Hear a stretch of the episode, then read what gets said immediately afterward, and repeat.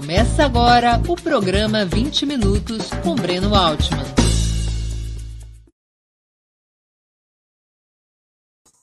Bom dia.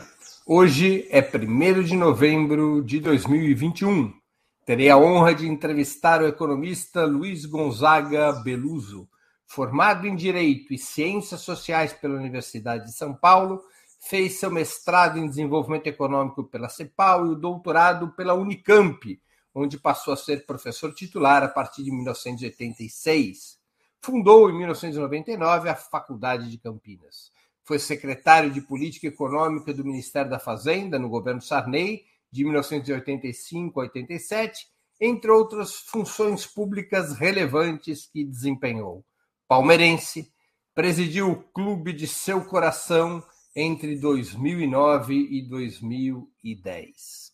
Antes de começarmos a conversa, gostaria de pedir que façam uma assinatura solidária de Opera Mundi em nosso site ou se tornem membros pagantes de nosso canal no YouTube.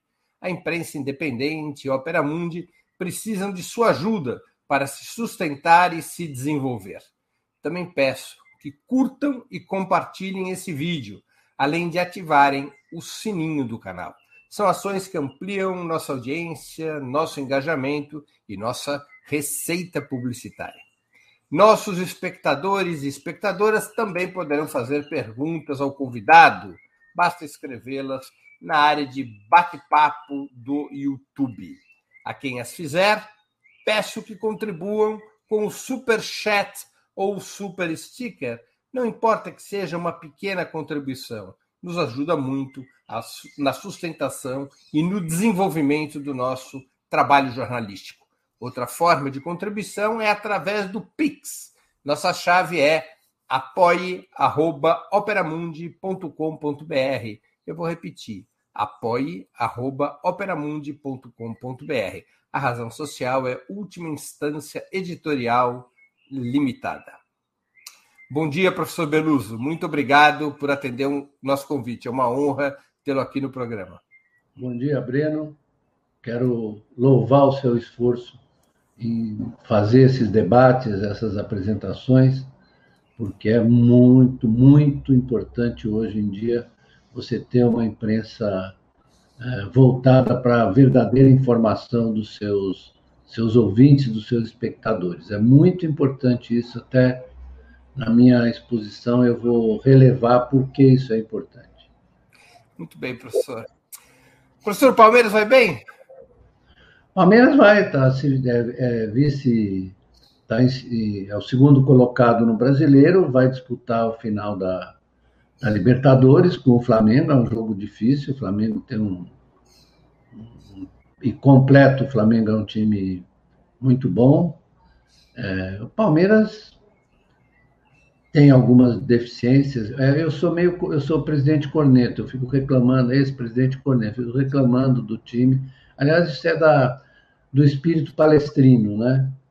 Você está sempre é, insatisfeito com o que o, o, clube, o time faz. Eu não, não deveria estar tanto assim, porque o Palmeiras ganhou três títulos em 2020, né? Ganhou o Paulista, ganhou a Copa do Brasil e a Libertadores. Mas o torcedor é sempre insatisfeito, né? E Essa o é torcedor está virando cada vez mais consumidor, viu?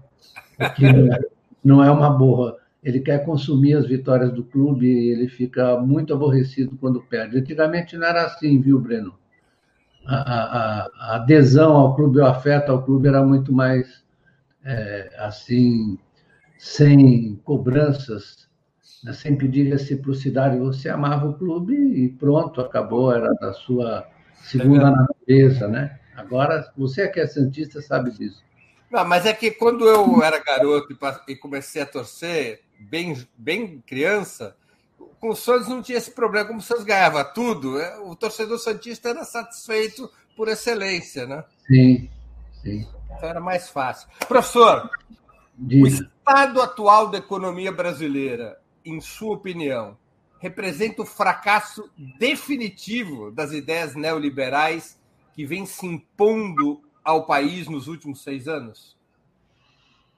Breno, você fez a pergunta de uma maneira correta, porque a, as concepções que estão guiando a política econômica são completamente é, é, inadequadas, completamente inadequadas para tratar dos problemas que a economia.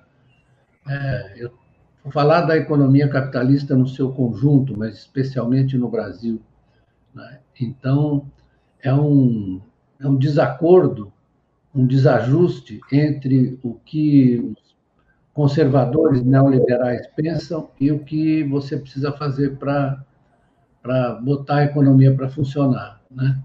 Você veja como isso é, é sério, porque além do Brasil, se você vai olhar, eu estava vendo hoje ah, uma pesquisa de opinião a respeito do Biden. Né? O Biden tem 54% de rejeição e as alegações são de que ele está interferindo na economia, tá, né? Isso é, é, é até tem é, é citado um senador é, republicano que diz que é, não se pode gastar assim porque a economia do país é como de uma família, né? Isso aqui no Brasil, depois dessa, desse conflito sobre o teto de gastos, né? O teto de gastos é uma aberração, não há nenhum, nenhuma justificativa histórica e, e teórica para isso. Né? Isso é uma simplificação absurda, né? do ponto de vista do papel que tem o gasto público, o gasto privado, etc., é, no, no, no, no, impulsionamento da economia. Né? Isso é uma coisa anacrônica e é o que a única a única vantagem do teto de gastos é que ele é rompido assim frequentemente. Você rompe o teto de gastos o tempo inteiro. É como diz meu amigo José Francisco Gonçalves, que é economista é, do Banco Fator e é, foi meu aluno na Unicamp. Ele diz: é um engano que eu gosto. Você, na verdade, reafirma seu, sua crença no teto de gastos e rompe o tempo inteiro, porque não, não, não é possível você executar esse, esse, essas regras que estão implícitas no teto de gastos. Mas, fundamentalmente, o que me deixa um pouco assustado é que, vamos supor que o, o Bolsonaro perca a eleição mas a visão do establishment brasileiro a respeito da economia é totalmente anacrônica. É só você olhar a entrevista do, do André Esteves. O que, que é aquilo? Aquilo é a visão de um, uma pessoa do mercado financeiro, né, que tem muito poder no Brasil, no Brasil e no mundo. Né? Aliás, eu, as indicações dos livros que eu fiz para o final são todos livros que, desde sempre, tratam dessas transformações do, do capitalismo contemporâneo e das visões. Só que as políticas que decorrem das visões, elas não conseguem resolver os problemas que o país tem que resolver. Né? Vejo, e, e, a, e a, imprensa, eu tem muito amigo meu que é da, da grande imprensa que fica chateado quando eu digo isso, mas eu não estou fazendo uma crítica pessoal, eu estou dizendo que as opiniões que são exaradas na imprensa brasileira, sob o comando dos patrões, que, na verdade, estão submetidos também a fundos, aos bancos, etc., eles só repetem essas banalidades. E isso conforma a opinião, uma boa parte da opinião pública. Né? Como um, um chofer de táxi que outro dia eu peguei um Uber, o sujeito era um, um, engenheiro que estava fazendo um bico ali, e ele me disse tem muita gastança. Eu falei, mas que gastança? Você tem muito desemprego, você tem emprego informal. Então, a, a, a, nós, na verdade, não nos damos conta e às vezes não prestamos atenção no fato de que essa, como as ideias têm uma força material. Você sabe quem é que falou isso, né? Claro. Você sabe que foi o tal de Karl Marx que falou isso com toda razão. As ideias têm uma força material. E no caso da, do mundo contemporâneo, a, os meios de comunicação eles funcionam de uma maneira muito intensa para para conformar as expectativas e as visões da, das pessoas que acabam tendo importância nas decisões, etc.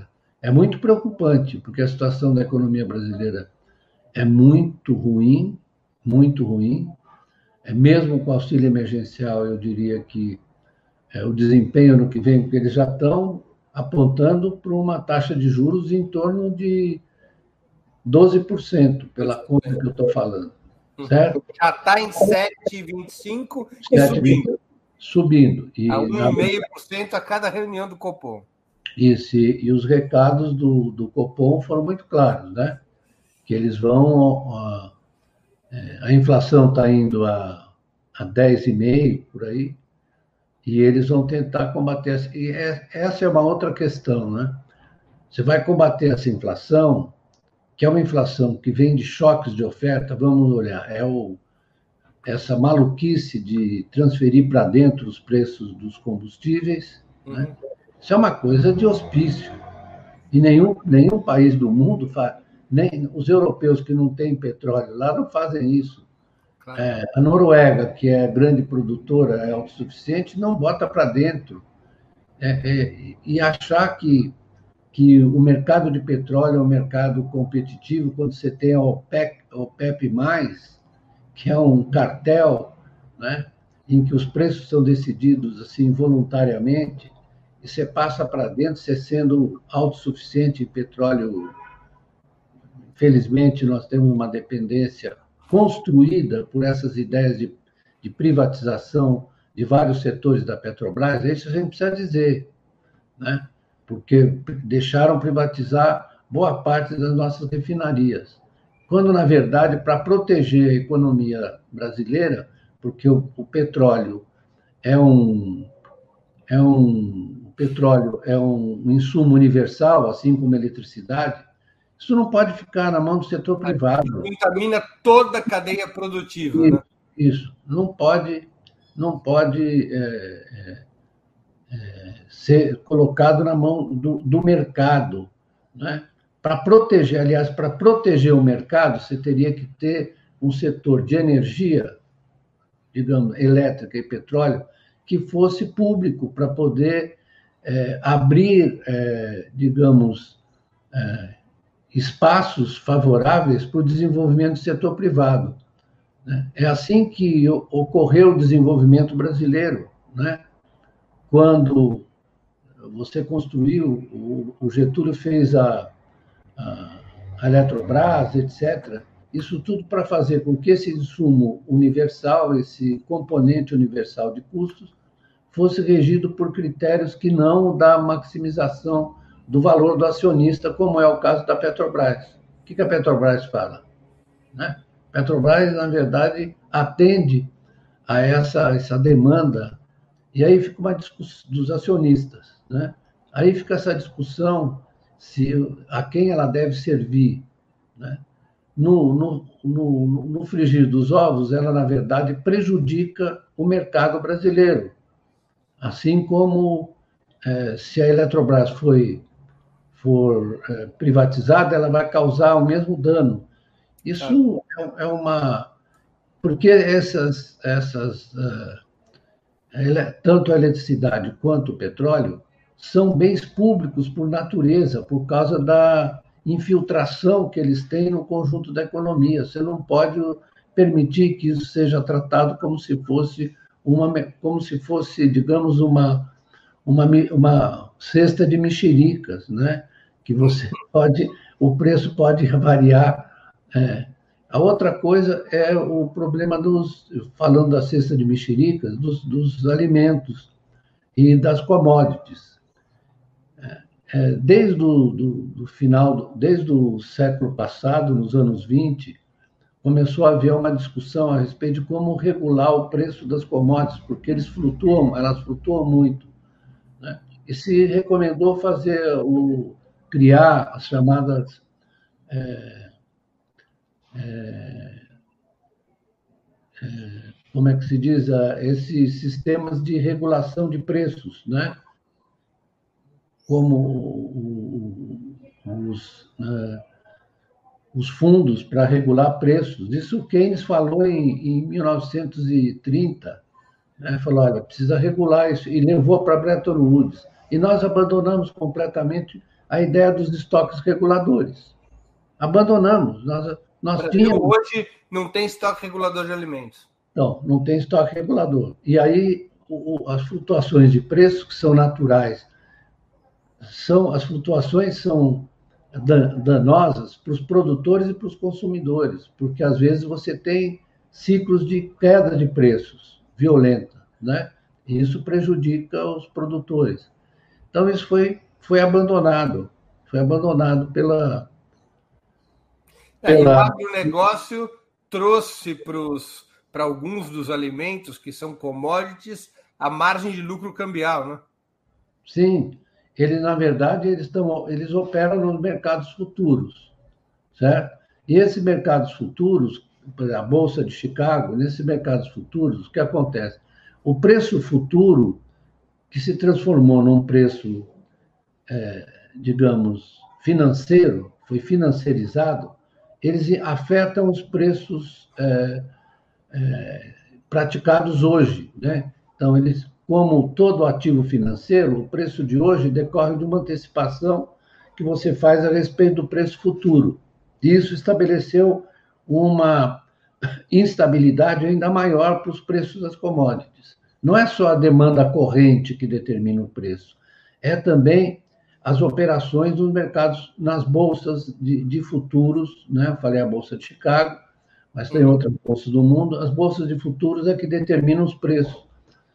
Eu já escrevi 500 artigos na Carta Capital sobre isso, para que vem lá dos anos 20, todo mundo percebeu como é que era, o Keynes recomendou em Bretton Woods que se fizesse o Commodity Control, Commodity Control, que ele chamava, né? ou seja, estoques reguladores para permitir um, impedir que esses preços causassem instabilidade num sistema que já é, é tendencialmente instável. Né? Uhum. Professor, o, ex-presidente Lula várias vezes já repetiu que nunca o capital ganhou é, tanto dinheiro quanto nos governos petistas. Se é assim, por que, que os grandes capitalistas aderem a essas ideias neoliberais e avalizaram tanto o golpe de 2016 quanto a prisão de, do próprio Lula, além de apoiarem Bolsonaro em 2018 e de tudo fazerem ficou claro na entrevista do André Esteves, para buscar o que se chama de uma terceira via para 2022. Essa adesão dos grandes capitalistas ao neoliberalismo é pura ideologia ou representa um programa que interessa aos grupos hegemônicos do capitalismo brasileiro? É, Breno, eu ontem mesmo, mesmo conversando com os meus amigos que me, me me inquiriam a respeito dessa mesma questão, né, eu recorri a um exemplo histórico, né, para tentar avaliar o que, qual é, o que move essas camadas sociais a, a tomarem certas decisões ou apoiarem certos, certas uh, facções políticas, né? E eu me lembrei, estava me lembrando de um livro escrito por um francês que ganhou o prêmio Goncourt, chamado Eric Vuillard. Ele tem um livro chamado uh, L'Ordre du Jour, desculpe o francês avacalhado, a, a Ordem do Dia. Né? E ele saiu em português, vale a pena ler ele conta a história da, do, do empresariado alemão depois da ascensão do Hitler ao poder. Né? Eles todos eram, é, digamos, liberais alemães, alemães, se é que se é que é possível, né?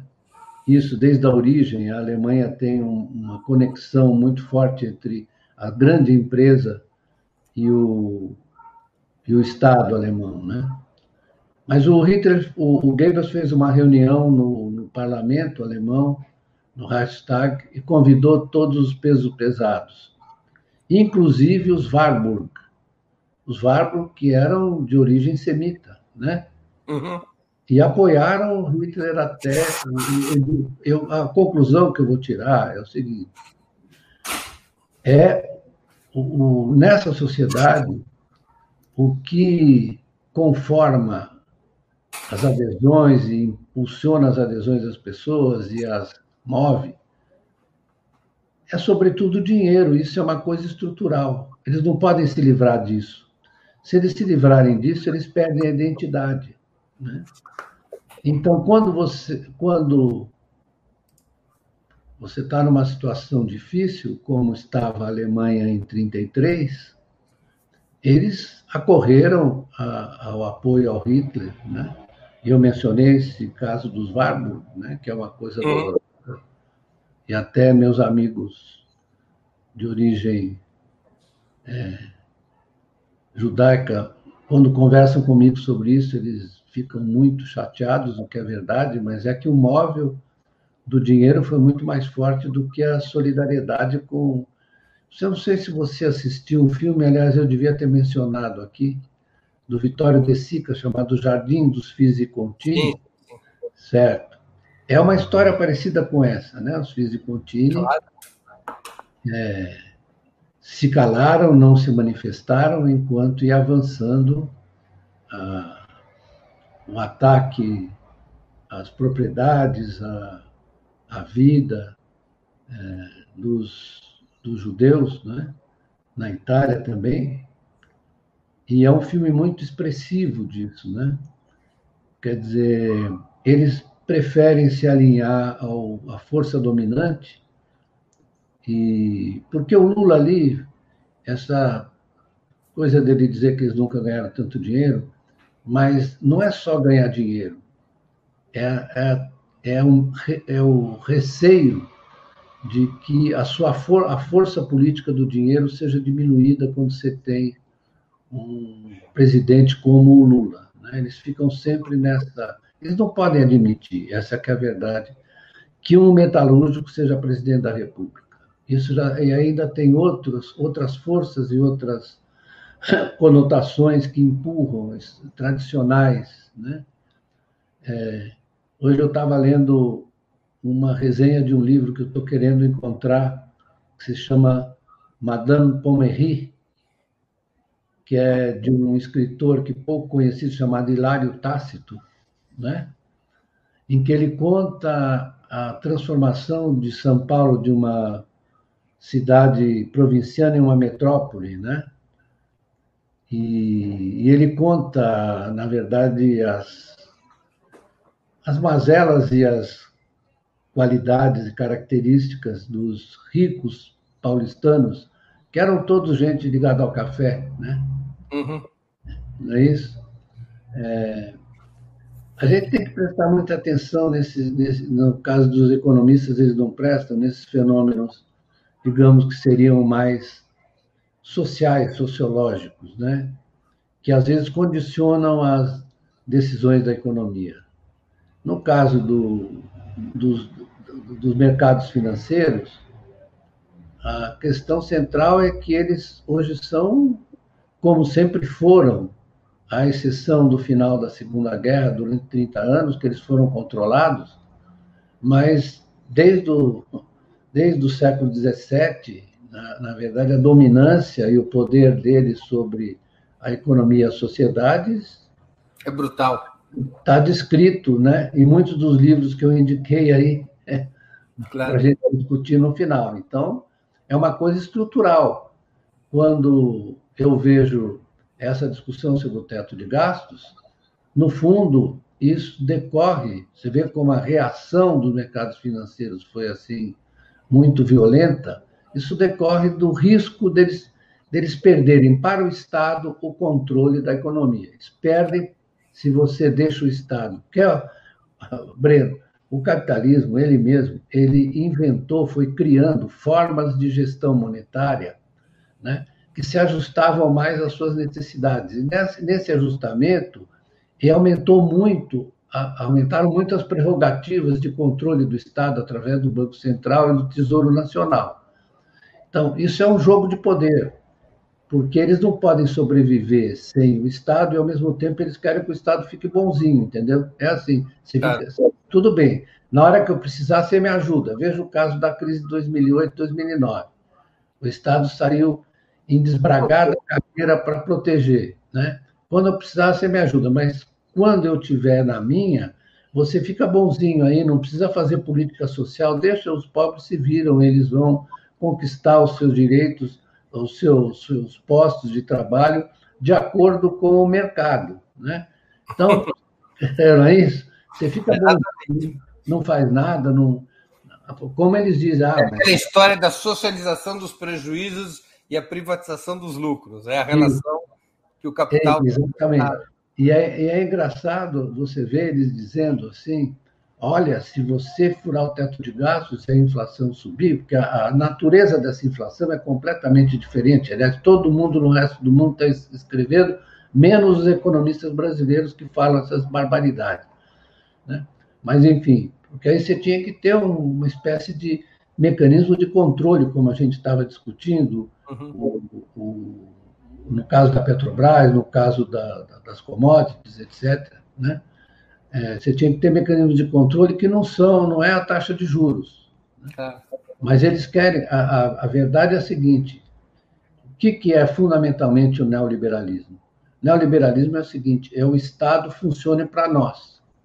Nós não queremos que eles funcionem para os outros. Ah, então o que vai acontecer?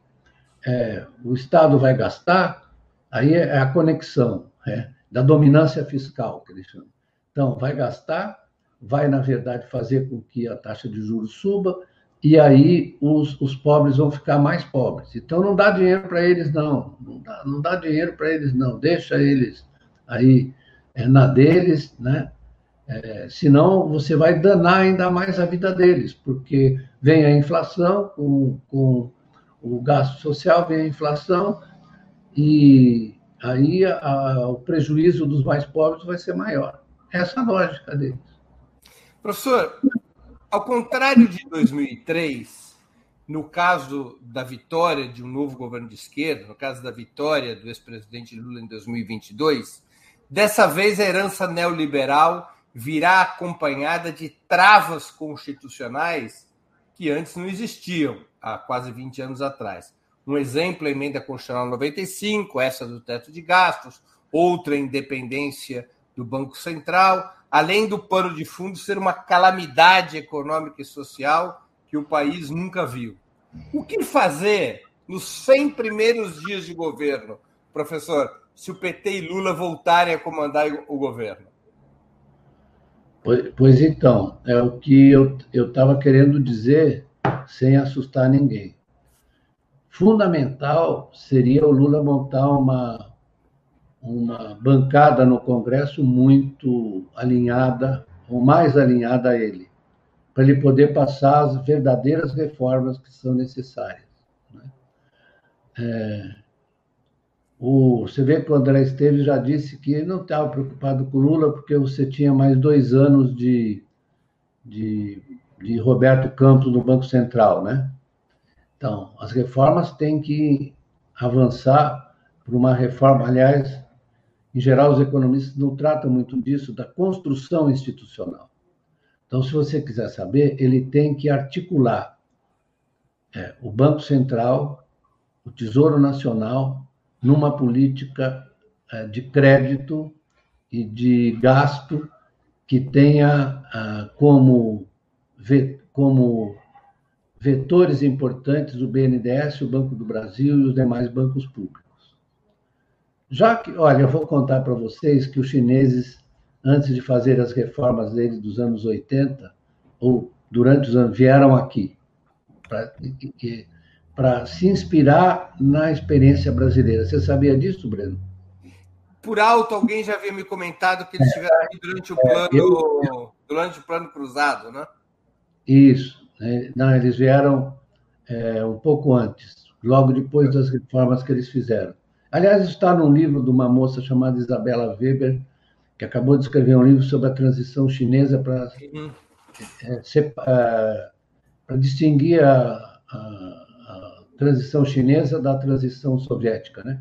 Uhum. E, e, isso está narrado lá por um chinês que esteve aqui. Então, ele, conta, ele esteve pessoalmente, ele contou a história. Então, a, a, o que, que eles copiaram? Copiaram essa articulação que existia no governo militar. Essa articulação entre Tesouro, Banco Central e, e bancos públicos. Foi o que, na verdade, comandou institucionalmente o desenvolvimento brasileiro, entre, entre, outras, entre outras coisas. Né? E aí, a, a, como é que era a combinação? Era banco público, empresa pública, empresa privada, nacional e estrangeira. Assim foi feito o desenvolvimento do período Juscelino e os militares, a despeito das reformas que fizeram, até por causa das reformas que fizeram em 64 e 65, rearticularam esse, esse sistema e levaram adiante. As reformas Campos Bulhões. Campos Bulhões, exatamente. É. Que o Campos dizia que era liberal, mas ele era um desenvolvimentista sem saber como esse o avô do atual presidente do Banco Central, não é? É o, é o avô do atual presidente do Banco Central. Eu conheci ele bem, ele era, ele tinha um discurso liberal, mas quando ele foi ministro, ele, na verdade, fez reformas importantes das empresas públicas, né? criou, o Banco, criou o Banco Central, que antigamente era a Sumoc, ele e o Bulhões, né? E eles prepararam o caminho para pro, os anos do milagre brasileiro.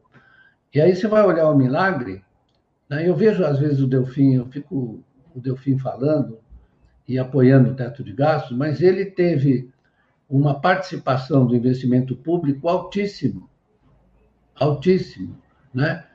E, e usou muito os bancos públicos, etc. Né? Usou demais os bancos públicos. Então, é, é uma coisa. É Quem fez o Banco do Brasil ter poder de vida ou morte sobre as Sim. empresas do país. Sim, é isso mesmo. E, o, e o, e o BNDES também teve um papel importantíssimo. Claro. É, então, a, a questão que o Lula vai enfrentar é a questão da construção institucional. Porque o que a gente não está prestando atenção é que todas essas reformas neoliberais estão destruindo o arcabouço institucional. Isso é muito importante, não é só as políticas, é, as ideias políticas é, macro, é também a construção institucional que você precisa, remontar esse arcabouço institucional para o Brasil poder recuperar a, seu protagonismo como país é, em busca do desenvolvimento. E eu falo, aliás, especialmente também na ênfase que tem que ser dada, ênfase que o Lula tentou fazer lá com aqueles programas de, de ciência e tecnologia, o, aquele programa que enviava as pessoas para fora para estudar.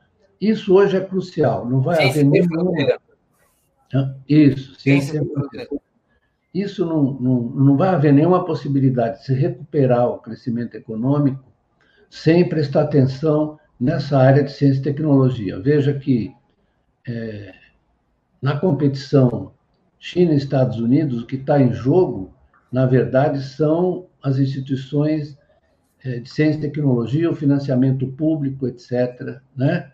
que está voltado. Se, se, quem vai a, não sei se você já teve a oportunidade de ir a Shenzhen. Não. Não.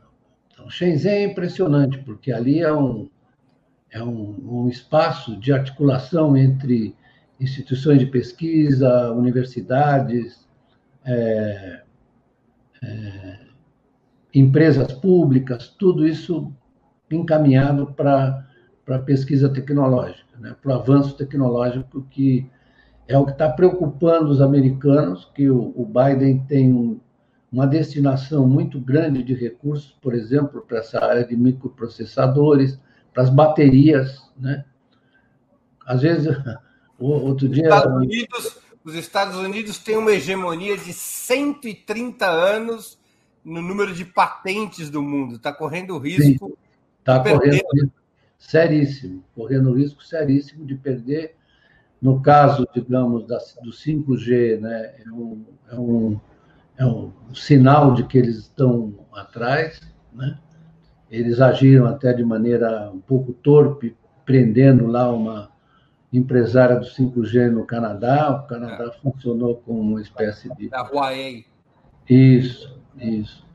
E, mas essa, essa dimensão é, é fundamental e eu diria que o Brasil tem potencial para se jogar nessa questão né, de uma maneira responsável, séria, porque tem boas universidades, é capaz de desenvolver isso, pode é, avançar nesse programa do Ciências Sem Fronteiras. Né? É, nós podemos mandar muita gente para a Alemanha, para a China mesmo, para que a gente qualifique essas pessoas. Né? Professor, o senhor tem defendido é, uma, forte, uma expansão forte dos gastos e investimentos públicos como saída para a crise. Os neoliberais dizem que isso poderia alavancar a inflação. Como poderia ser combinada essa expansão fiscal que o senhor propõe com o equilíbrio das contas públicas? Reforma tributária, mais impostos? Ou esse equilíbrio se recomporia pelo próprio crescimento da economia, com o aumento do PIB e a queda relativa da dívida pública? Ou a dívida pública não é um tema relevante? Não, então, deixa eu falar. O debate hoje sobre a dívida pública é muito amplo, né? sobre o gasto público também, sobre. Então, eu vou te, te citar um livro que é de um economista, digamos, um tanto keynesiano, mas é um historiador econômico de grande qualidade, chama-se Barry Eichengreen. Ele escreveu um livro In Defense of Public Debt, em defesa da, pública, da dívida, dívida pública. pública. É.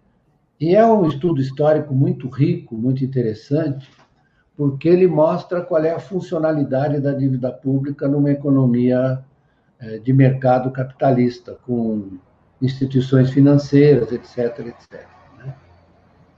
Aliás, há, há outro economista bem, bem neoliberal, chamado Michael Woodford, que disse, escreveu vários artigos dizendo: olha, a dívida pública é uma forma de riqueza privada. Né? claro. porque é, há uma relação entre, é, no ciclo econômico, isso desde, digamos, desde que surgiu o Banco da Inglaterra, em que você, na verdade, é, erigiu a dívida pública como uma forma de riqueza privada, isso está estudado em muitos autores, inclusive o Marx, no, na, na, no capítulo da acumulação primitiva, ele tem um, uma, uma parte muito grande explicando como o Banco da Inglaterra e a dívida pública foram funcionais para transformar a riqueza fundiária, ainda né, é, do feudalismo, ao mesmo tempo se liberava os trabalhadores para se tornarem trabalhadores livres, né, livres para contratar, para serem contratados pelos capitalistas. Ao mesmo tempo, ele explicava como a, dívida pública foi importante para a Revolução Industrial, na medida em que ela, é, ela monetizou a riqueza, transformou a riqueza em riqueza monetária. Né? Então, ele, ele disse o seguinte: quanto maior a dívida pública, mais rico era o Estado nacional. Ele falou isso, com razão. Né? Então, o que houve, é, na verdade, foi um, um apequenamento do pensamento sobre dívida pública, o que suscitou vários estudos interessantes de vários economistas de várias tendências, e numa delas tem um, um estudo muito importante que eu cito, não, eu não queria falar disso, porque a gente não deve fazer propaganda em, em, em interesse próprio. O meu livro, é, O Dinheiro, que acabou de sair, eu, eu cito esses estudos e faço uma avaliação muito cuidadosa deles. Então, você tem o seguinte movimento no capitalismo, economia monetária, financeira, etc. É que nos períodos que é uma economia movida a crédito, além de eu tenho que ser movida a crédito, né? Então, o dinheiro entra no, no sistema através do, do, do, da emissão pelos bancos privados como representantes privados do dinheiro universal, que é administrado pelo Estado, mas é executado pelos bancos privados. Que são os que dão crédito, né? E são os que dão crédito, criam moeda, né? Então, a, a, o, o estudo, de, desde 1870, que foi feito por um, por um economista, quatro economistas muito importantes, mostram que o que é óbvio, no, numa economia monetária capitalista, em que o dinheiro é criado é, pelo crédito, e o crédito cria relações de dívida, títulos de dívida que são negociados no mercado, né? É, o, o, o crescimento das economias deixa um rastro de títulos de dívida, de direitos de propriedade, que são as ações, na medida que vai crescendo, você vai criando esse estoque de, de ativos, né, que são avaliados diariamente nos mercados. E esses mercados têm como lastro, como sempre tiveram, a dívida pública. Então, o que acontece, é, é, o que eles demonstram é o seguinte: que nos períodos de expansão da economia, quando a economia está crescendo e as pessoas estão otimistas, então, o que cresce é a dívida privada. E a dívida pública cresce. Tomam mais recursos nos bancos para ampliar seus negócios, ou para ampliar suas casas, ou para adquirir bens. Sim, ou para comprar ativos também. Para comprar ativos, claro. Comprar ativos também. Você, então, o crédito privado sobe e a avaliação dos, dos, dos títulos que representam a riqueza, porque a riqueza parece que ela está encarnada nesses títulos, você não tem outro jeito de você encarnar a riqueza, né? Uhum. numa economia monetária financeira, é, e, e, esses, esses papéis têm bom desempenho. Né? Até havia um momento, alguns momentos, por exemplo, no pós-guerra, em que a valorização das bolsas é, estava acoplada ao crescimento da economia, da renda, do emprego, da, da, da, da, riqueza privada de gente muito rica, gente remediada, etc., né? o que aconteceu na Europa, nos Estados Unidos, no imediato pós-guerra. E aí o, o, o, o, que ocorre é o seguinte: quando você tem crise, e em geral as crises são determinadas pelas virtudes de um sistema que cria moeda pelo endividamento, pelas virtudes. Porque é o seguinte, as pessoas não gostam de contradição. E a contradição não é ruim, a contradição mostra o movimento. Então, as crises ocorrem quando você tem, na verdade, um, um descompasso muito sério na criação de moeda em relação aos desejos dos, dos investidores que param de investir por alguma razão, e a crise ocorre. Né? Nesse momento, os mercados financeiros não são capazes de precificar os ativos. Você produz a indiferenciação. Não tem o ativo melhor do ativo pior, o mais longo do mais curto. Vai tudo para baixo. É o, sistema, é o problema da indiferenciação. Então, nesse momento, essa função de estabilizador e de garantidor do Estado é reafirmado de uma maneira, às vezes, até brutal. Então, a dívida pública tem que ser emitida para defender os, os portfólios privados. Porque o que acontece no setor privado é que tá, todo mundo quer vender os papéis e ninguém quer comprar. E a dívida pública funciona como um garantidor. É isso que mostram os estudos. Então, esse apavoramento com a dívida pública, isso é um negócio de um primitivismo, de uma burrice, certo? Do negócio que me entristece muito, porque eu estava vendo a declaração do tal de senador americano. É, quer dizer, na verdade, também o pessoal fica admirando. Os americanos republicanos são tão atrasados quanto os, os, os conservadores brasileiros. São da mesma burrice, da mesma estupidez, né? Eu, eu falei no começo que, na verdade, o dinheiro acaba comandando tudo. Sim, mas acontece que, junto com isso, e não são excludentes, junto com essa é, tendência de colocar o dinheiro à frente de qualquer coisa, sua riqueza monetária, financeira, seja de qualquer coisa, vem também essa, essa burrice. As coisas não são separáveis.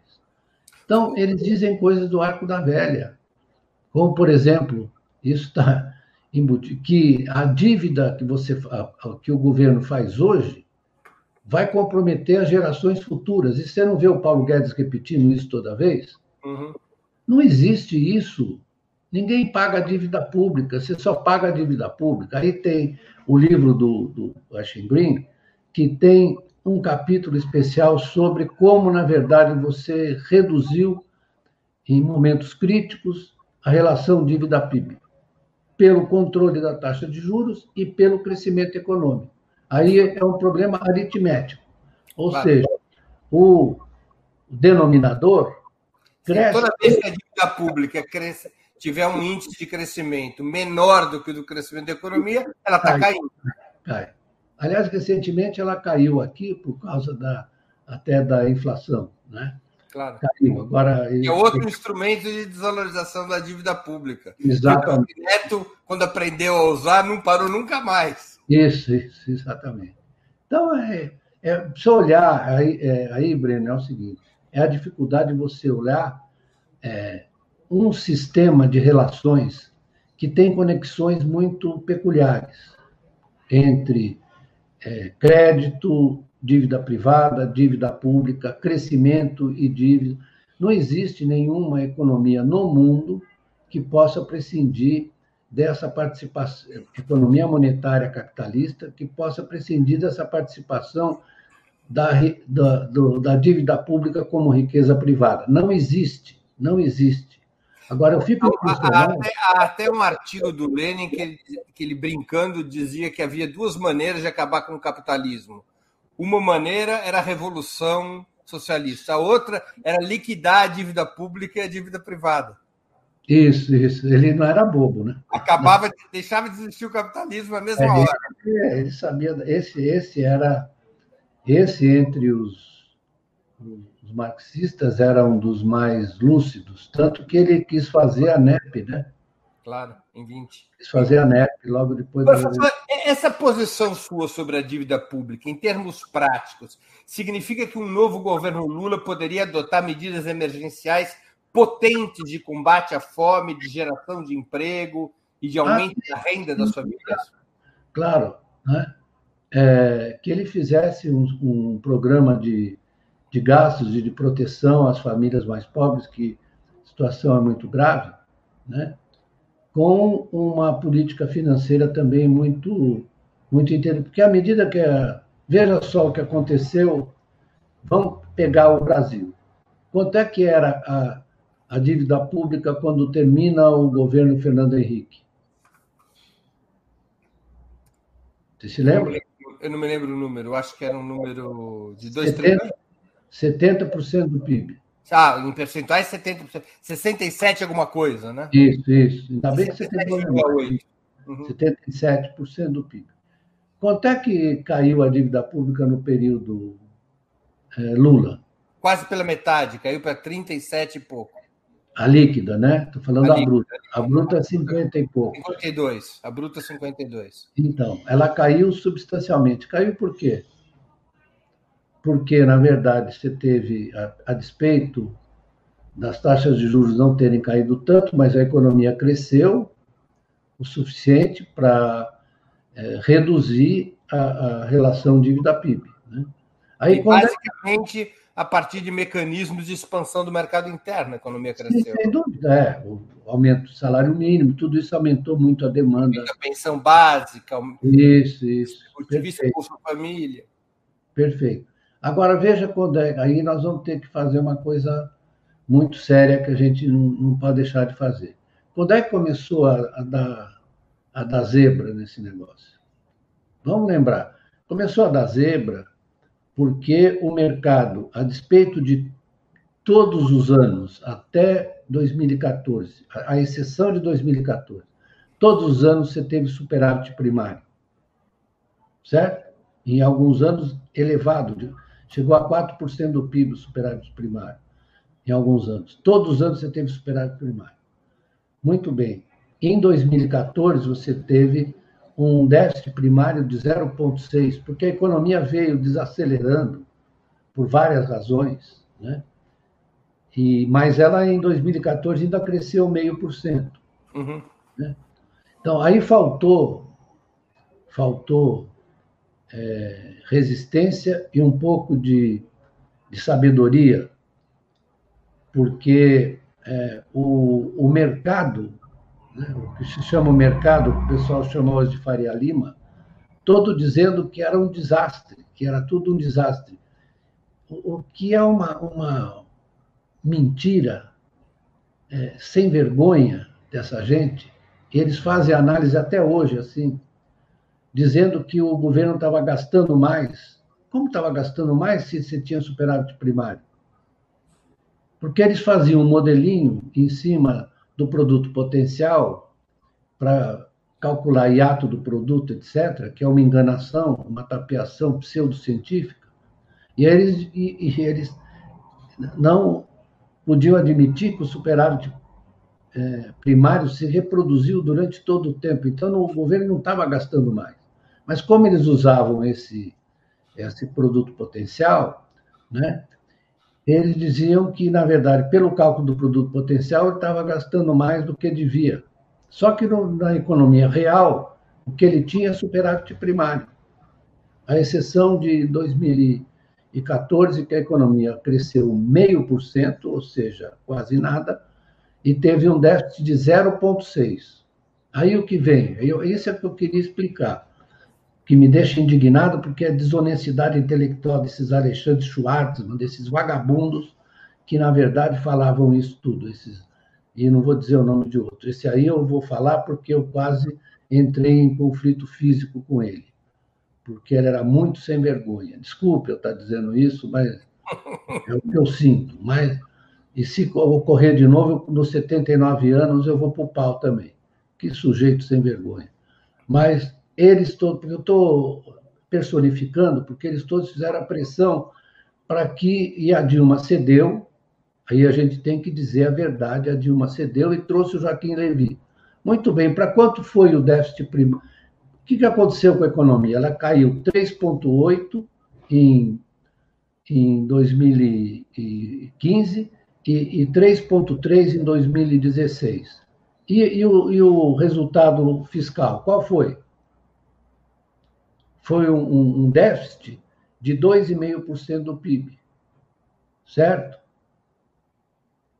2,5% do PIB foi o déficit. Claro. Né? E aí? Dizem que são abandonadas as políticas de expansão do mercado interno como motor da economia, ao contrário de se ter superávit, o que se tem é déficit, porque mas, o denominador muda para baixo. Mas, mas, mas, Breno, se, na verdade, a economia cai 3,8, é evidente que você vai ter déficit. Claro. Isso, olha. É, é aula de matemática de primeiro grau. É, isso, isso. E os caras insistem na seguinte teoria: você vê que o PT é que destruiu a economia. Eles destruíram a economia brasileira com a conivência da minha amiga, minha ex-aluna, mas eu tenho que fazer a crítica da Dilma que trouxe o Joaquim Levy e que, na verdade, ajudou, ajudou na, na, na no impeachment dela. Isso ajudou muito, porque a, a popularidade dela foi despencando. Né? E isso foi muito, isso é um, é um marco, porque nós não tivemos uma recessão, Breno, tivemos uma depressão. Foi uma depressão provocada por uma decisão de política, uma decisão de política econômica desastrosa. E essa decisão era o quê? Era, era o que eles vivem dizendo agora, é o, é o ajuste fiscal. Ah, vamos fazer o ajuste fiscal. O ajuste fiscal provocou o desajuste fiscal. E, a subir, aí a, a, dívida pública começou a subir inexoravelmente, tinha que subir. É protegido da dívida externa, porque o Brasil tinha quase 400 bilhões de reservas, era a hora em 2014, quando a crise de 2008, 2009 bateu no país, era a hora do Estado entrar pesado e não sair.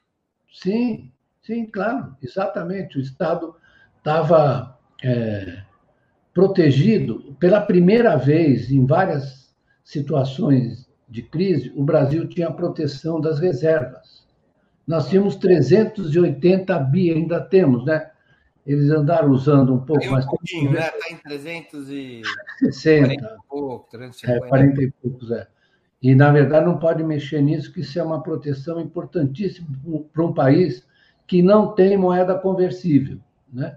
Eu insisto muito nesse ponto que as questões externas frequentemente são abandonadas e menosprezadas pelos eh, analistas, porque eles sempre atribuem, por exemplo, a desvalorização do real ao risco fiscal.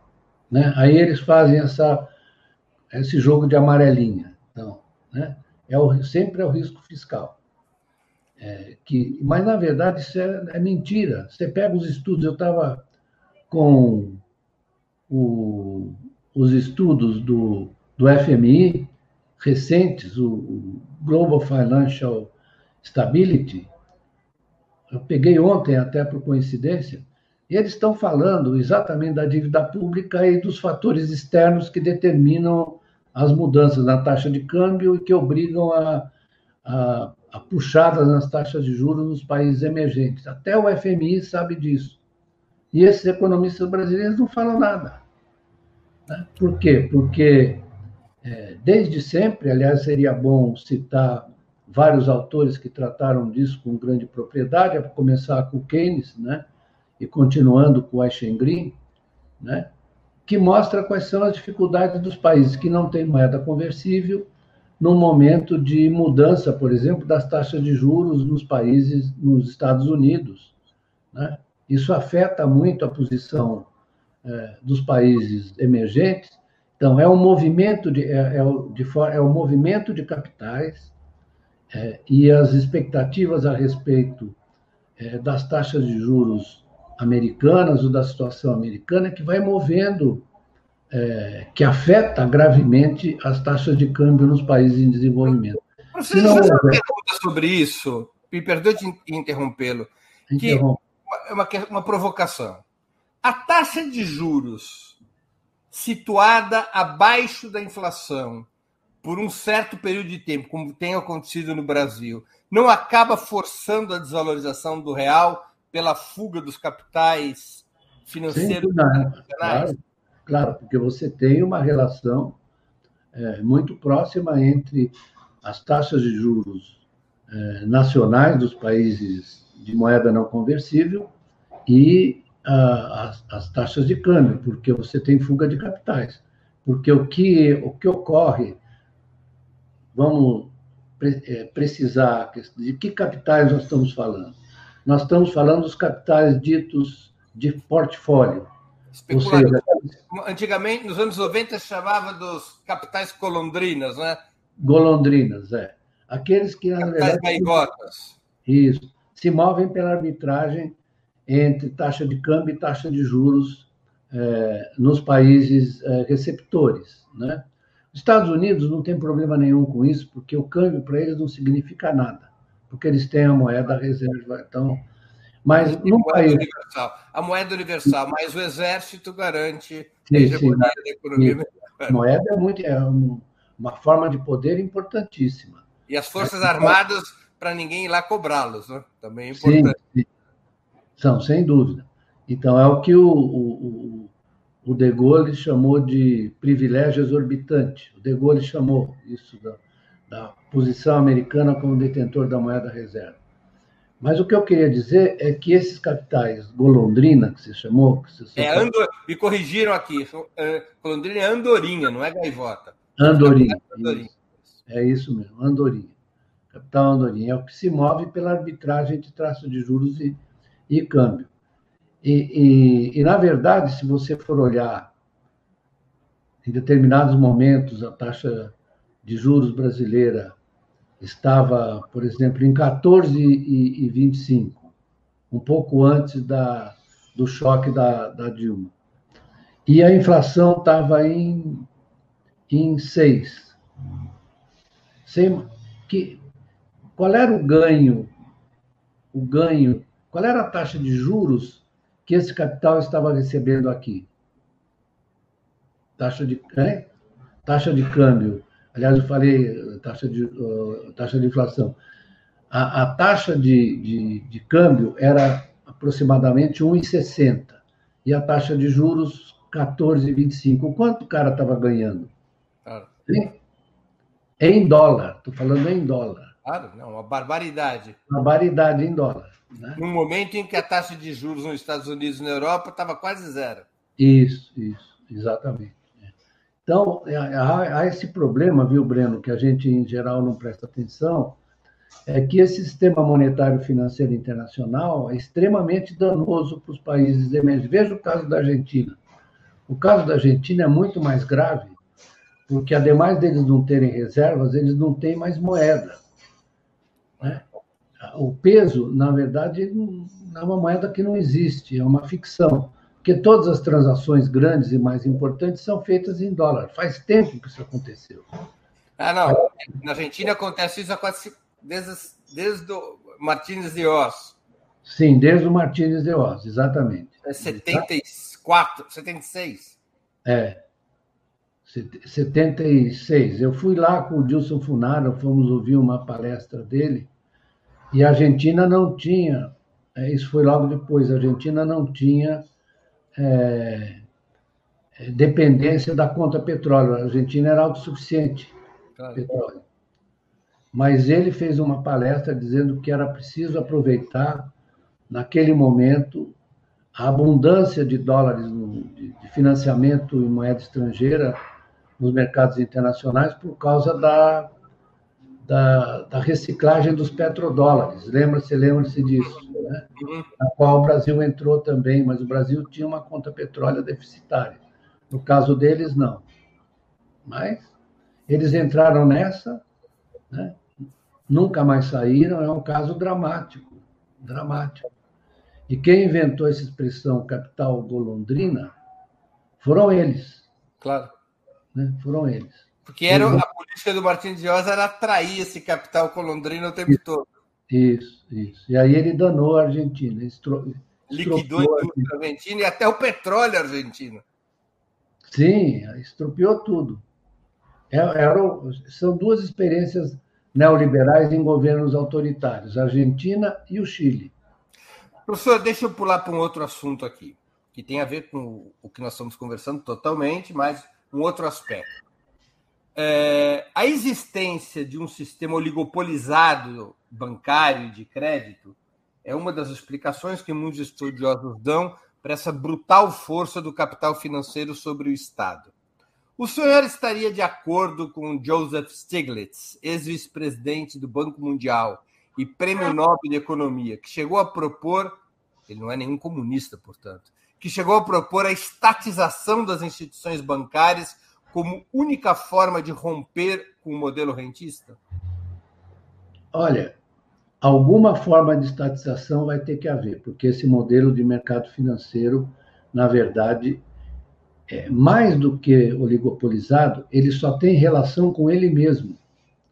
Ele já não funciona para financiar, olha, ele já não funciona para financiar é, o emprego, a criação de novas empresas, emprego e a renda, não funciona, ele funciona para ele mesmo. É uma coisa autorreferida. Esse é que é o problema maior. Né? Na pandemia ficou claro isso, né? Então, é, é isso aí. O governo deu uma série de facilidades e os bancos empossaram o dinheiro. Na verdade, no mundo inteiro, como é que está funcionando isso? O que o, o crescimento das, do, dos, das relações intrafinanceiras, ou seja, do crédito intrafinanceiro para você financiar posições nos mercados é, de ativos, ele cresceu quatro vezes mais do que o crédito destinado ao investimento produtivo. Uhum. Isso é uma das dimensões da financiarização. Acabou de sair uma notícia no Financial Times que eu apanhei, que a, a renda, a, a, o lucro dos bancos americanos e europeus, em grande medida, foi construído a partir do financiamento de operações de fusões e aquisições. Ou seja, isso é uma outra dimensão do rentismo que às vezes as pessoas não prestam atenção. É você comprar um ativo já existente para tirar uma renda dele.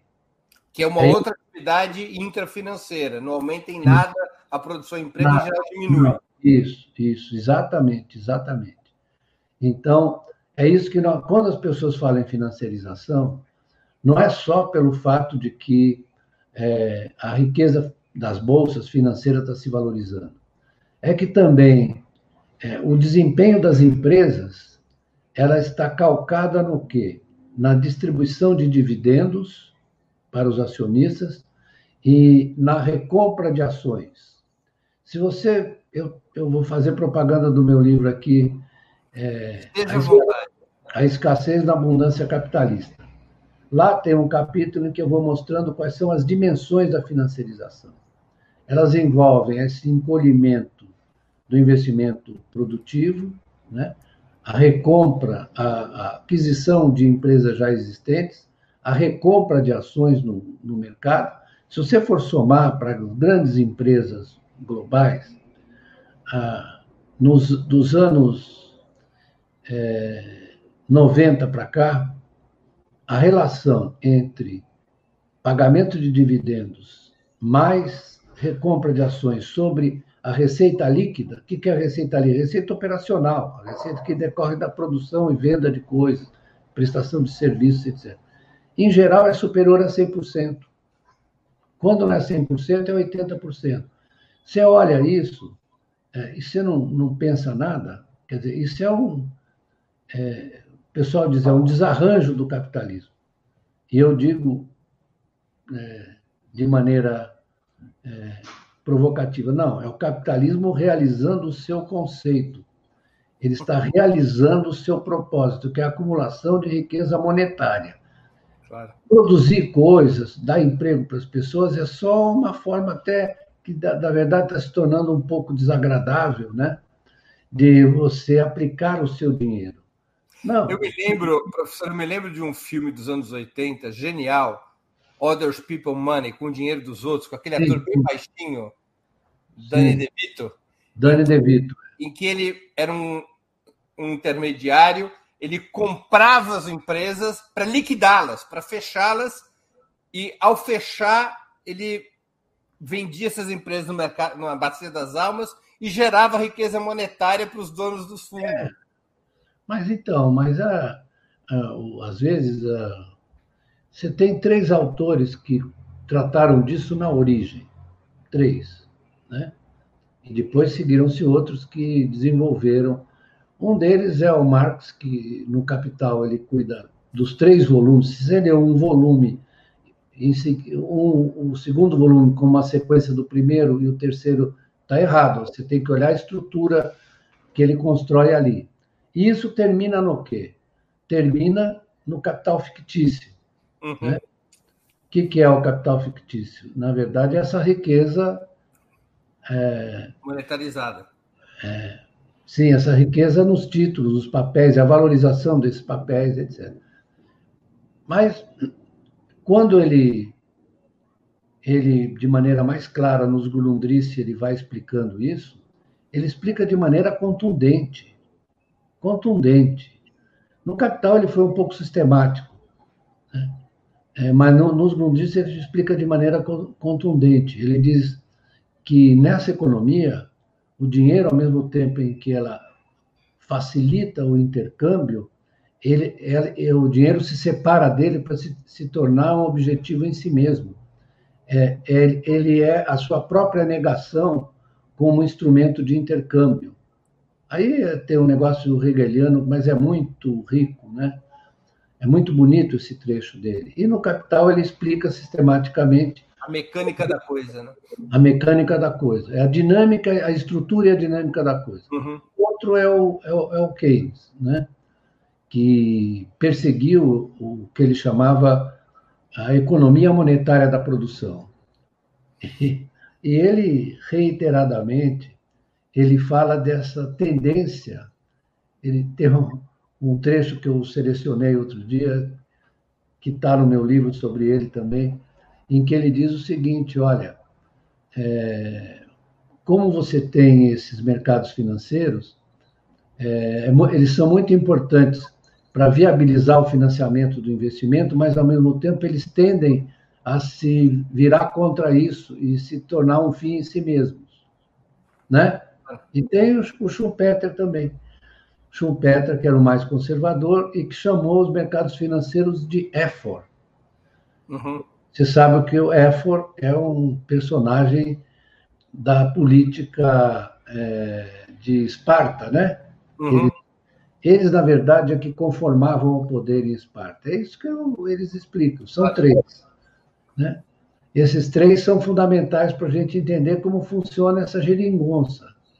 Né? Professor, deixa eu, deixa eu passar aqui para um outro assunto também dentro desse escopo. com, com o senhor a entrevista poderia durar umas 10 horas pura aula, mas eu, eu infelizmente às vezes tenho que interromper aqui. Eu, eu, a, produção você... já come, a produção já começou a me impressionar. Professor, o Brasil está aceleradamente se transformando em um país agro, agroextrativista e de serviços, com a indústria caindo para um patamar talvez abaixo dos 10% do PIB anual já em 2021. É possível reverter esse cenário ou o país perdeu o trem da história que poderia levá-lo ao clube das grandes nações industrializadas do planeta? O Brasil já foi o país mais industrializado entre os países em desenvolvimento uhum. no final dos anos 70, começo dos 80. Uhum. Começou a perder essa primazia nos 90, quando resolveu fazer todas as concessões possíveis ao pensamento neoliberal. Isso foi, temos que dizer, é, obra do, da, da, do, do, do, incômodo com a crise da dívida externa, as explicações todas, o, era o consenso de Washington, né? Uhum. O meu amigo, meu amigo Fernando Henrique, capitulou totalmente, entregou a rapadura ao consenso de Washington. Basta ver as declarações dele no, no período e a predominância desse pensamento. É preciso abrir economia, é, indústria, não, como dizem alguns economistas, indústria não tem importância. Você é, é plantar banana e, e, ter uma fábrica de computadores é a mesma coisa. O que importava era atrair fluxos de capital. Isso, isso, exatamente. E ocorreu essa destruição da indústria brasileira, né, que hoje ocupa uma posição é, muito é, baixa, eu diria ridícula mesmo, no conjunto até dos países em desenvolvimento. Está abaixo da Coreia, está abaixo de Taiwan, está abaixo da, não vou falar da China, é, mas a nossa participação, por exemplo, na produção manufatureira, que já foi razoavelmente grande, global, hoje em dia não está abaixo de 1%. Né? Abaixo de 1%. Então, é, é, na verdade, o, o que acontece é que essa, esse trabalho, esse trabalho de recuperar a indústria brasileira vai ser uma coisa ciclópica. É possível? É possível, sim, porque o Brasil é um país que tem uma população urbana muito grande. Né? É, é, seria como perguntar no final dos 70, início dos 90, se a China poderia se transformar naquilo que se transformou. Se você construir corretamente as instituições e mobilizar essas instituições numa determinada direção, né? a indústria brasileira caiu, mas ainda sobrou alguma alguma réstia dela, está caindo a participação violentamente, mas o Brasil tem sim condições de, com um programa econômico bem concebido, de gasto público, de articulação entre o sistema bancário e o investimento produtivo, o Brasil pode sim, na verdade, e também tem, vai ter que impor controle de capitais. Se deixar esse negócio se movendo, não vai dar certo. A gente vai ser pressionado o tempo inteiro. Né? Mas, antes de mais nada, Breno, o que a gente tem que é, se dar conta é que isso vai depender da, da ação política na eleição, que a gente consiga vender esse programa, expandir essa, essa base social de apoio a esse programa. Não vai ser uma coisa trivial nem fácil, até porque nós teremos contra nós os é, propagandistas dessa, dessa visão neoliberal, que é o caso da, do grosso da imprensa brasileira. É só ver as reações deles a qualquer coisa parecida com planejamento, com organização institucional, etc. Né? Professor, o senhor ainda acredita, como era tão presente nas teses nacionais desenvolvimentistas dos anos 50, 60, 70, que existe uma burguesia interna capaz de se associar a um projeto de crescimento com distribuição de renda e riqueza? Breno, eu tenho uma experiência com o empresariado brasileiro, eu sou bem mais velho que você, né? Então, tenho uma experiência com o empresariado brasileiro, aquele que é, sobrou, que sobrou não, que foi construído nos anos é, 50 e 60, desde os anos 30, mas sobretudo os anos 50 e 60. Então, no Fórum Gazeta Mercantil, eu convivi com Cláudio Bardella, com Antônio Emílio de Moraes, com Paulo Velhinho, com Vilares, etc., todos os chamados, assim chamados capitães de indústria, né? E nós escrevemos um, um documento chamado Documento dos Oito, não sei se você conhece. Lembro, 78, né? 78, isso. Ainda bem que é bom falar com você que você lembra de tudo. Porque nós escrevemos esse documento, e esse documento é uma, é uma preciosidade. Aqui na minha família só se falava dessas coisas, então eu pois ouvia é. e aprendia.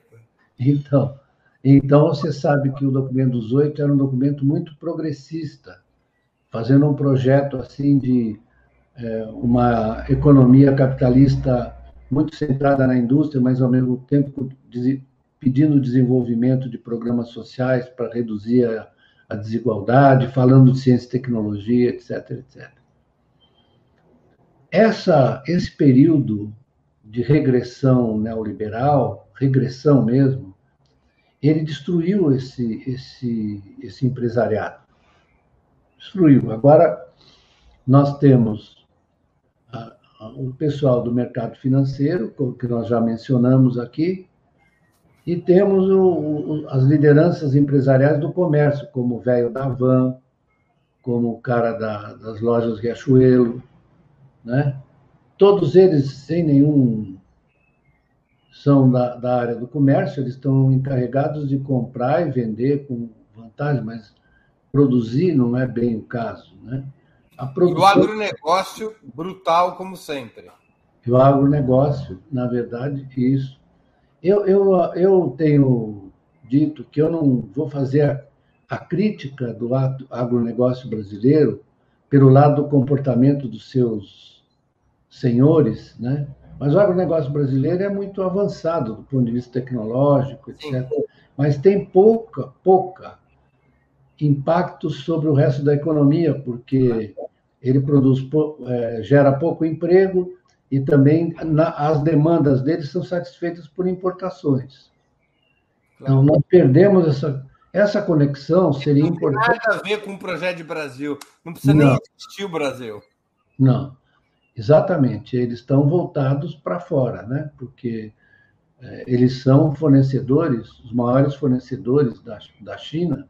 É só olhar a pauta de exportação brasileira para ver quem é o nosso maior demandante. E, é... Eles funcionam como senhores de engenho do século XIX, isso, do ponto de vista cultural.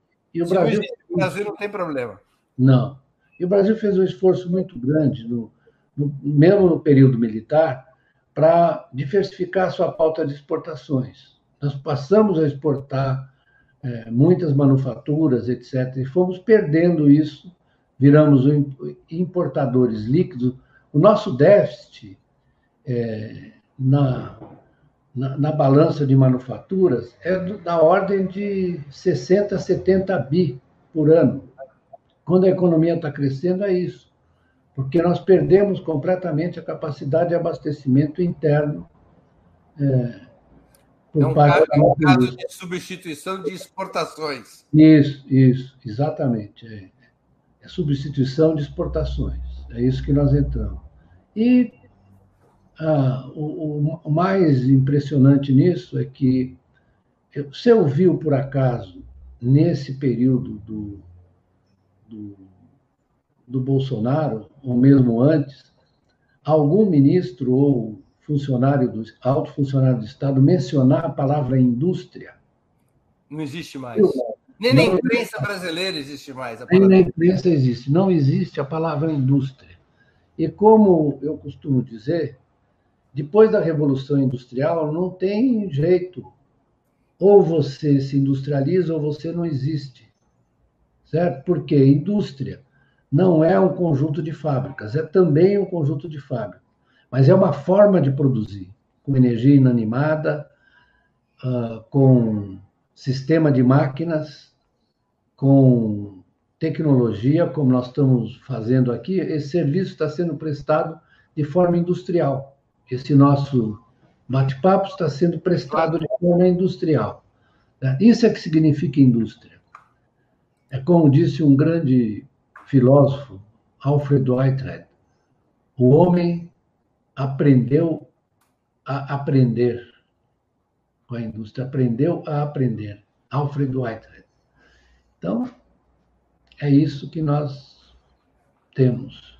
Professor, uma certa vertente do desenvolvimentismo, liderada por Luiz Carlos Bresser Pereira, centralizava no câmbio a explicação principal para a desindustrialização e, portanto, o assunto principal a ser resolvido para a reindustrialização. Nos últimos dois anos, o real se desvalorizou mais de 30%, mas a indústria continua em queda livre sob qualquer critério, especialmente a taxa de investimento privado, enquanto a inflação dispara e o agronegócio ganha cada vez mais dinheiro. A tese do câmbio fora do lugar, como explicação central de nossa decadência industrial, se mostra equivocada? Ah, na verdade, o manejo da taxa de câmbio é muito importante, foi muito importante para a China, né, que manteve a taxa dele desvalorizada. Mas não foi só isso, né? Isso tem que ser isso é importante, até porque o controle da controle da taxa de câmbio, impedir que ela tenha flutuações e também mantê-la num nível é, que proteja a economia nacional é, é importante, mas isso tem que ser acompanhado de uma política industrial, né? Que uma política ativa industrial de, de, de gasto, de estímulo a, ao avanço da, das empresas industriais brasileiras, etc. Eu, tá, você estava falando, eu estava me lembrando aqui do, de uma conversa que o, o Otto von Bismarck, o pai da industrialização alemã, uhum. teve com um industrial, um empresário alemão. Aliás, ele tinha uma ligação muito é, íntima com o Blake Schroeder, que era um, um banqueiro né, importante. Mas aí o industrial veio para. Ele, é, ele, industrial queria importar uns trilhos da, da Inglaterra. E ele disse: Não, o senhor não vai importar trilho nenhum? Porque a, a, a, o, nossa moeda está muito muito forte, vai ficar muito caro. Ele falou: tá bom, eu vou cuidar da moeda, mas o senhor cuida de produzir o trilho aqui, que eu lhe arrumo os recursos com o Blake Schroeder, entendeu? Eu acho que é um caso é um caso típico. É muito mais complexo hoje em dia. Claro que o câmbio é. é o câmbio é... tem uma importância, mas ele não resolve o jogo. Não, não não resolve. O principal formulador da teoria marxista da dependência, Rui Mauro Marini, afirmava que havia uma, uma contradição insanável, para resumir, nas minhas próprias palavras, entre o capitalismo periférico e o Estado soberano de bem-estar. Ou seja, que mesmo reformas nos marcos capitalistas que atenuassem a superexploração do trabalho, o monopólio da terra e a dependência externa, sempre colocariam na periferia do sistema, sempre colocariam em xeque o, cap o capitalismo e empurrariam a burguesia para derrubar um governo que ousasse ir por esse caminho. A história deu razão a esse pensador, ou ainda seria possível pensar em uma estratégia nos marcos propostos por Celso Furtado e as teorias cepalinas, de um capitalismo democrático, inclusivo? Olha, Breno, eu uh, estudei muito a teoria da dependência, desde o Mauro Marini, o Teotônio dos Santos e o, o Fernando Henrique, que escreveu sobre a dependência. Né? É, aquilo é uma coisa, eu acho que aquilo é uma coisa datada, né? O capitalismo se mudou muito nos últimos, nos últimos anos e mudou carregando dentro dele um desempenho muito negativo da economia brasileira, da economia e da sociedade brasileira. Né? Isso vem, você tem uma, um momento de ruptura aí, um divisor de águas, que é a, a crise da dívida externa. Né? E aí nós começamos a desmontar todo o arcabouço que nós construímos. Eu não, não concordaria com esse, com esse determinismo, não. Eu acho que é, os países e as sociedades, elas, de uma certa forma, elas determinam o seu destino. Nossa sociedade, o que fez depois da crise da dívida externa foi recuperar toda a visão, é, digamos, é, de submissão, né?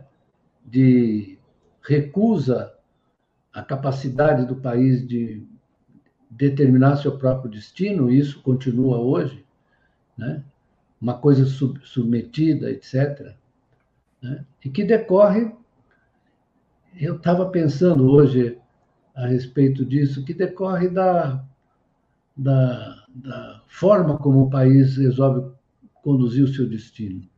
O problema da dependência não é tanto uh, o mando de fora para dentro, mas é o fato de que os, os de dentro acabam assumindo essa função de, é, na verdade, emissários daquilo que o poder global determina, o poder concentrado em alguns países. Por exemplo, essa, essa admiração que as pessoas têm pelos Estados Unidos, etc. Né? nós estávamos, nós estávamos em situação muito melhor que a China em 1980, muito melhor. E aí? Aí o que decidiu, decidiu na China? O que decidiu na China foram as reformas que foram feitas com muita muito cuidado e muita sabedoria, e ao mesmo tempo um sistema político em que você tem é, uma circulação de informações de baixo para cima e de cima para baixo, né? É, é, articuladas dentro do Partido Comunista, que o pessoal diz que é totalitário, e não é uma coisa em que você tenha mais interlocução entre as províncias e o, e o governo central, como na China. Ah, o, o Xi Jinping veio da onde? Ele, de repente, ele apareceu assim, não, ele foi subindo na escala, de, na hierarquia do, do Partido Comunista Chinês. Né? E isso é uma inovação, eu, eu diria, uma inovação em que você bota o debate democrático por dentro do Estado. Você botou para por dentro do Estado. Né? O, o, os congressos do Partido Comunista eles já vêm é, marcados por uma é, um debate que ocorreu lá por dentro que acaba se cristalizando nas esferas superiores. Isso é muito mais democrático do que é, muitos países que se consideram como tal, em que a visão é, de baixo não chega para cima. Claro. Então, o que aconteceu aqui foi que nós fomos incapazes, nós conduzimos a, as reformas de modo a ampliar muito, ampliar muito o, o, o poder é, da, da finança, etc., e a dependência externa. Hoje em dia, o, o país, ao invés de se livrar dessa dependência, ele aumentou. Mas eu não acho que isso seja, é, digamos, uma coisa determinista que não pode. Está muito difícil, eu vou dizer que está muito difícil. As condições são realmente muito, é, muito negativas muito negativas mesmo. Mas aí não adianta a gente ficar chorando, a gente tem que se mover, tentar remover uma parte dessa gente do poder, né? instaurar uma, um governo que seja capaz de compreender e, e, e não só compreender, como executar é, as políticas que são capazes de tirar o país desse, porque você tem fenômenos, eu vou repetir aqui. É, Você tem fenômeno na história de países que não conseguiram jamais se recuperar. Jamais. Não, eu vou dar o exemplo da Inglaterra no século XIX, que perdeu a corrida para os Estados Unidos e para, e para a Alemanha, e nunca re, conseguiu recuperar seu protagonismo, sua hegemonia, etc. Isso a economia argentina é outro exemplo. A economia argentina, muito bem lembrado. A economia argentina era a quinta economia do mundo no final do século XIX e começo do século XX. Quinta. Eu sempre brinco com os argentinos que eles foram produtos do navio frigorífico, porque a Argentina também, antes da, do navio frigorífico, não existia, né? Ela virou produtora de, de alimentos, de carne, né? que não podia ser transportada, na, a não ser que você você vê a sucessão de inovações, de invenções do navio a vapor, navio frigorífico, né? Isso criou a Argentina, assim como a expansão... Professor, uma vez eu fui, eu não sei se o senhor teve oportunidade de, de ver essa exposição, eu fui uma exposição no Museu Colón, em Buenos Aires, e tinha uma foto de uma família estancieira, como eles dizem, latifundiária argentina, indo passar três meses na Europa. Sim. A foto era os pais, os filhos, os empregados e a vaca. Eles Isso. levavam para é. a vaca para o leite, seu leite. A, é. gente, a vaca viajava junto. É, então, mas a Argentina é um exemplo de um país que foi construído pela expansão é, inglesa, né? É, foi construído pela expansão inglesa e teve um desempenho muito brilhante no, nos anos até a crise de 29, digamos assim. Aí em 29 o negócio deu para trás e eles foram ultrapassados pelo Brasil. Não é? O Brasil ultrapassou na década de 30. Claro, porque enquanto a Argentina produzia carne e grãos, o Brasil produzia sobremesa e olhe lá. Não é? Sim, Era isso. açúcar, depois café, cacau. O Brasil não produzia nada. É, o Brasil era marginal, no, realmente era marginal no, no mercado internacional e não vendia tanto para a Inglaterra, vendia mais para os próprios Estados Unidos. Claro. Né? E, mas os, os, anos 30 foram uma ruptura, porque aí começou o processo de, de industrialização, que já vinha um pouco incipiente no café por causa da, da forma que a economia do café tinha. Aliás, esse livro é, que eu mencionei, o Madame Pommery, ah. né? ele conta, e assim, na verdade, o que acontecia com os cafeicultores, como eles se comportavam aqui em São Paulo.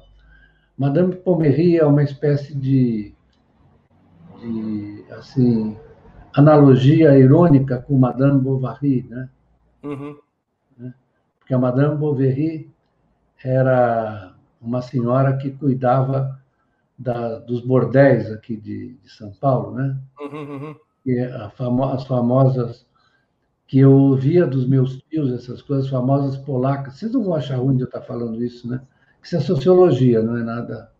Que era uma coisa assim da, da de uma elite muito, muito é, europeizada no pior sentido da palavra, né? Pior sentido, porque eles né, terrível. Ah, o livro é engraçado, mas é terrível ao mesmo tempo. Professor, nas últimas semanas, antigas aulas de Maria da Conceição Tavares têm viralizado nas redes sociais. Qual é o papel dessa eminente professora no pensamento econômico brasileiro? Ah, ela é muito importante, né? Eu sou suspeito para falar porque é, eu sou suspeito porque eu escrevi muita coisa com ela, né? Nós demos cursos juntos, etc. Ela é muito minha amiga, faz tempo que eu não falo com ela porque ela se mudou. Mas o que eu percebi nas redes é que eles é, começaram a se. Porque ela era muito engraçada, né? ela era muito espontânea, é, falava, falava de uma maneira agressiva, e as pessoas, ela às vezes xingava as pessoas, mas ela não estava xingando as pessoas, ela brigava com as ideias.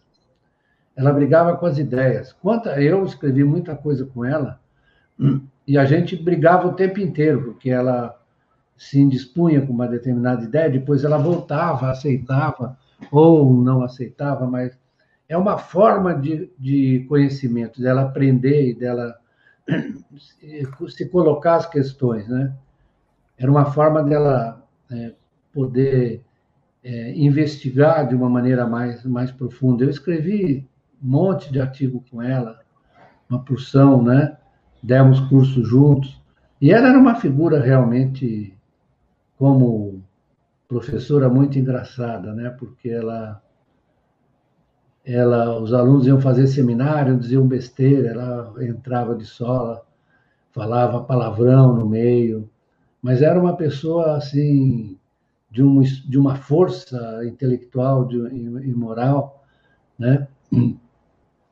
Eu quando fui fazer minha tese sobre valor e capitalismo, ela brigou comigo, depois ela se tornou uma companheira enorme na discussão da tese. Né? Ela disse: você vai fazer uma tese sobre valor. Aí ela se convenceu que era importante, que era um dos fundamentos da economia. Ela é, é uma pessoa fantástica, vai deixar uma. E eu fico impressionado pelo, pelo, pelo,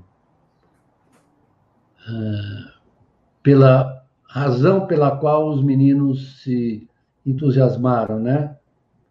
É, eles se entusiasmaram porque é, eles ficaram impressionados com um modo agressivo, assim, aparentemente agressivo, o estilo, né? Mas eles precisavam, a partir de, de, admirar o estilo, precisavam ler as coisas que ela escreveu, né? Seria bom, né?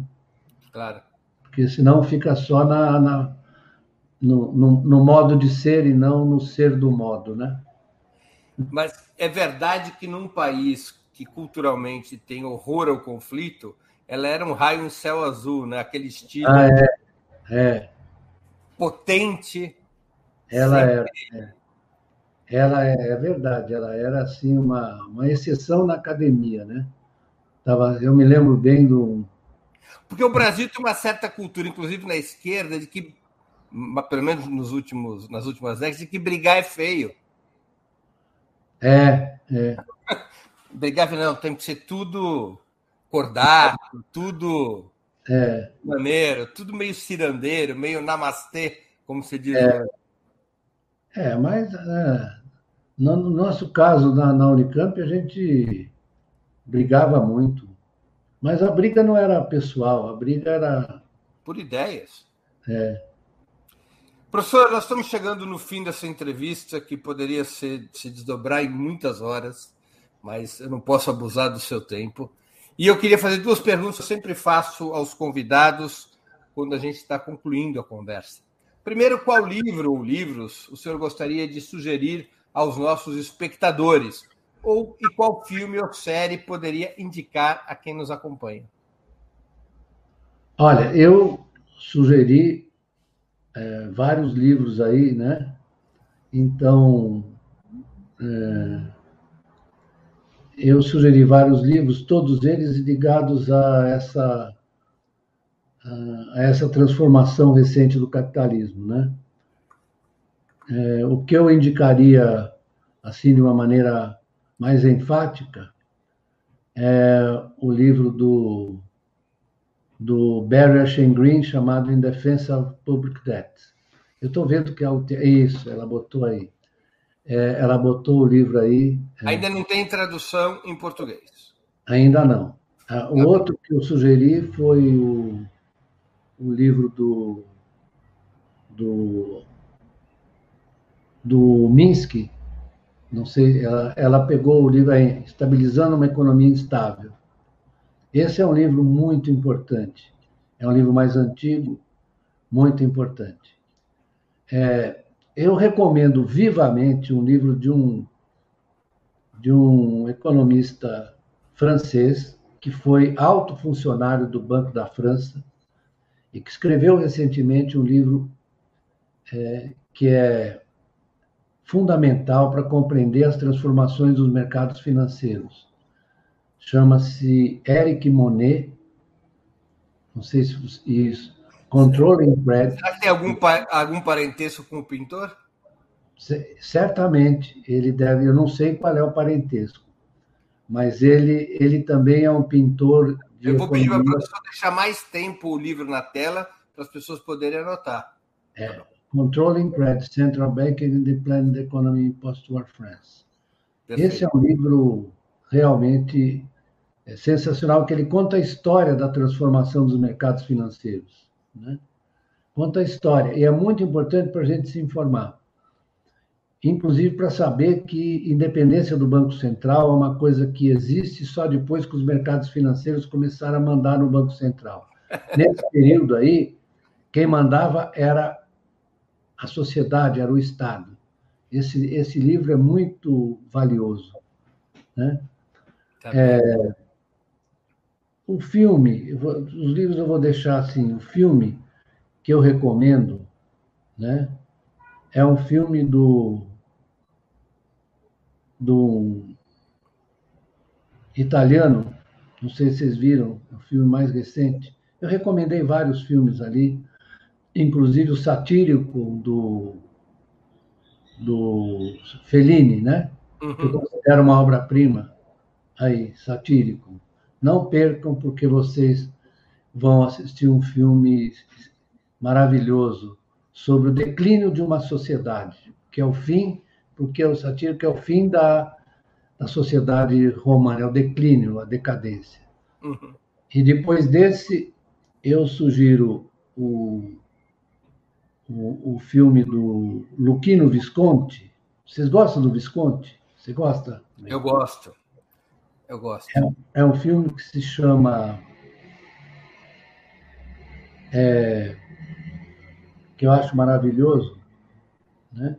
que é um filme sobre uma família alemã no período da, do nazismo, família rica alemã. Os deuses malditos. Deuses malditos. Esse filme também é. É, e é um filme com grandes atores, né? Grandes atores. É. Ingrid Tulin, o Helmut Berger, o Dick Bogart, que faz, que, que casa com a Ingrid Tulin, né? E o hum. casamento é uma beleza, porque o casamento é assim um exemplo da é uma síntese do, do momento social em que eles estão vivendo. É, ah. é um filme imperdível. E o terceiro é As Confissões do Roberto Andó. Vamos ver se era As Confissões. Ah, esse filme você viu, assistiu esse filme? Não, não assisti. Ah, esse é... Nem sabia da existência. É recente. E ele ah. trata que, de uma reunião de, de é, ministros de finanças e da fazenda, é, juntamente com o diretor-gerente do FMI. Ah. É, e é, é, é imperdível. Esse filme tem que ver, porque ele reflete exatamente a questão do, dos poderes nas sociedades. Né? E, e o, o, Roberto Andóia é acusado de não querer revelar a confissão do diretor do, do Fundo Monetário, que é o Daniel Otel, que é um grande ator. Né? Ele não quer revelar e ele é constrangido a participar de uma reunião em que ele se recusa a revelar a confissão e aí o, o aparece é, como numa tela, eles fazem essa reunião com a presença externa, parece uma tela, uma diretora da Goldman Sachs, que é quem manda no pedaço mesmo. Certo? Vale a pena ler as, ver as confissões do Roberto Andó. Bacana. Muito bem. Mais alguma indicação, professor? Terminando... Eu tenho muitas, né? Eu já indiquei os, os quatro. Tá é, bem. Os três, os três fundadores da, da economia que estuda o capitalismo, já indiquei. Os livros vocês conhecem tão bem quanto eu, né? E aí, é, no caso dos livros mais recentes, eu sugiro esses três. Muito que bem. Professor Beluso, queria agradecer muito por seu tempo e por essa conversa tão interessante e elucidativa. Obrigado pela oportunidade que o senhor deu aos nossos espectadores e espectadoras e a mim mesmo. Não, um abraço para você. É, nós somos velhos companheiros, né? É, mesmo à distância, nós partilhamos muitas ideias, às vezes divergimos, né? É verdade. Que é bom, a divergência, a divergência faz bem, viu? Porque aí você começa a desconfiar que você não sabe tudo, que é isso é uma condição para você saber alguma coisa, né? Verdade, professor. Muito obrigado. Um grande abraço para você. Um grande abraço, professor. Para vocês todos. Tchau. Encerramos assim mais uma edição do programa 20 Minutos. Nós voltaremos a nos ver amanhã, terça-feira, 2 é, de novembro, às 11 horas, com outra edição do programa 20 Minutos Análise. O tema da exposição: Quem enfrentará Lula? Vou abordar a profunda crise entre os partidos políticos e outras agências da burguesia, fragmentados e indecisos sobre o caminho a seguir para impedir que Lula seja a grande expressão do antibolsonarismo, elegendo-se presidente da República em 2022. Obrigado pela audiência de hoje, especialmente aos que contribuíram com super chat, super sticker, ou fazendo assinatura do nosso canal, ou via Pix. Até amanhã e um grande abraço. Para assistir novamente esse programa e a outras edições dos programas 20 Minutos, se inscreva no canal do Opera Mundi no YouTube. Curta e compartilhe nossos vídeos, deixe seus comentários. O jornalismo de Opera Mundi é mantido com o seu apoio. Faça uma assinatura solidária em www.operamundi.com.br. Com um pequeno valor mensal, você nos ajuda no desenvolvimento de um jornalismo independente e de qualidade. Obrigado pela audiência e até a próxima.